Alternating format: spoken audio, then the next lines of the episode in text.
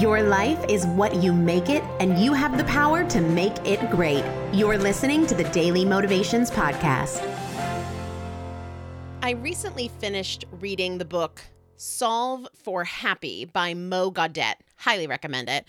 And I love his thoughts on what happiness is. He says, Happiness is greater than or equal to your perception of the events in your life minus your expectations.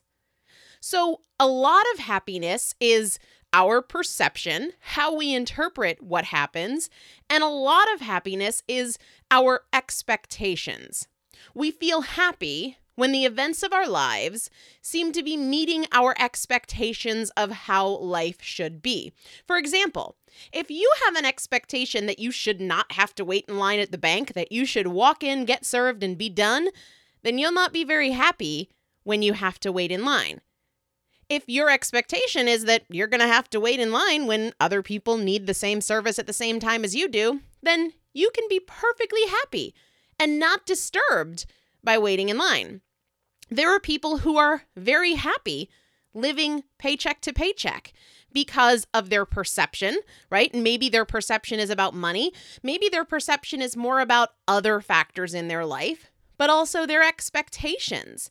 Maybe they don't have an expectation that they should have more money than they need.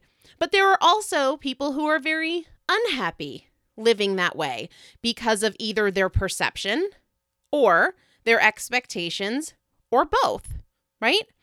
Does this mean we need to lower our expectations in order to be happy?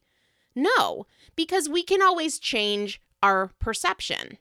Your response is everything. Just having the awareness that your expectations play a huge role in your happiness can begin to set you free.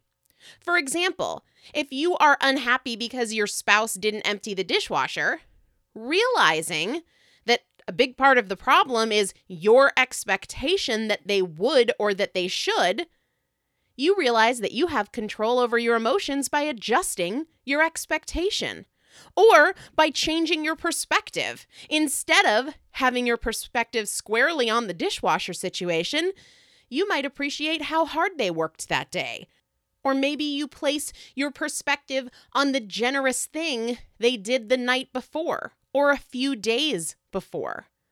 We can free ourselves from being emotionally controlled by what other people do or don't do when we realize that our expectations and perspective make us either happy or unhappy.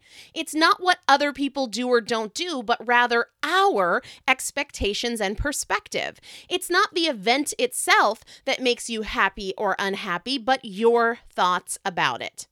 So when you start to feel unhappy, ask yourself, how can I think about this differently? How can I adjust either my expectations or my perspective or both because you can create happiness regardless of what is happening around you. Today's daily motivation is brought to you by Primal Potential, helping you master fat loss naturally. To learn more, visit primalpotential.com.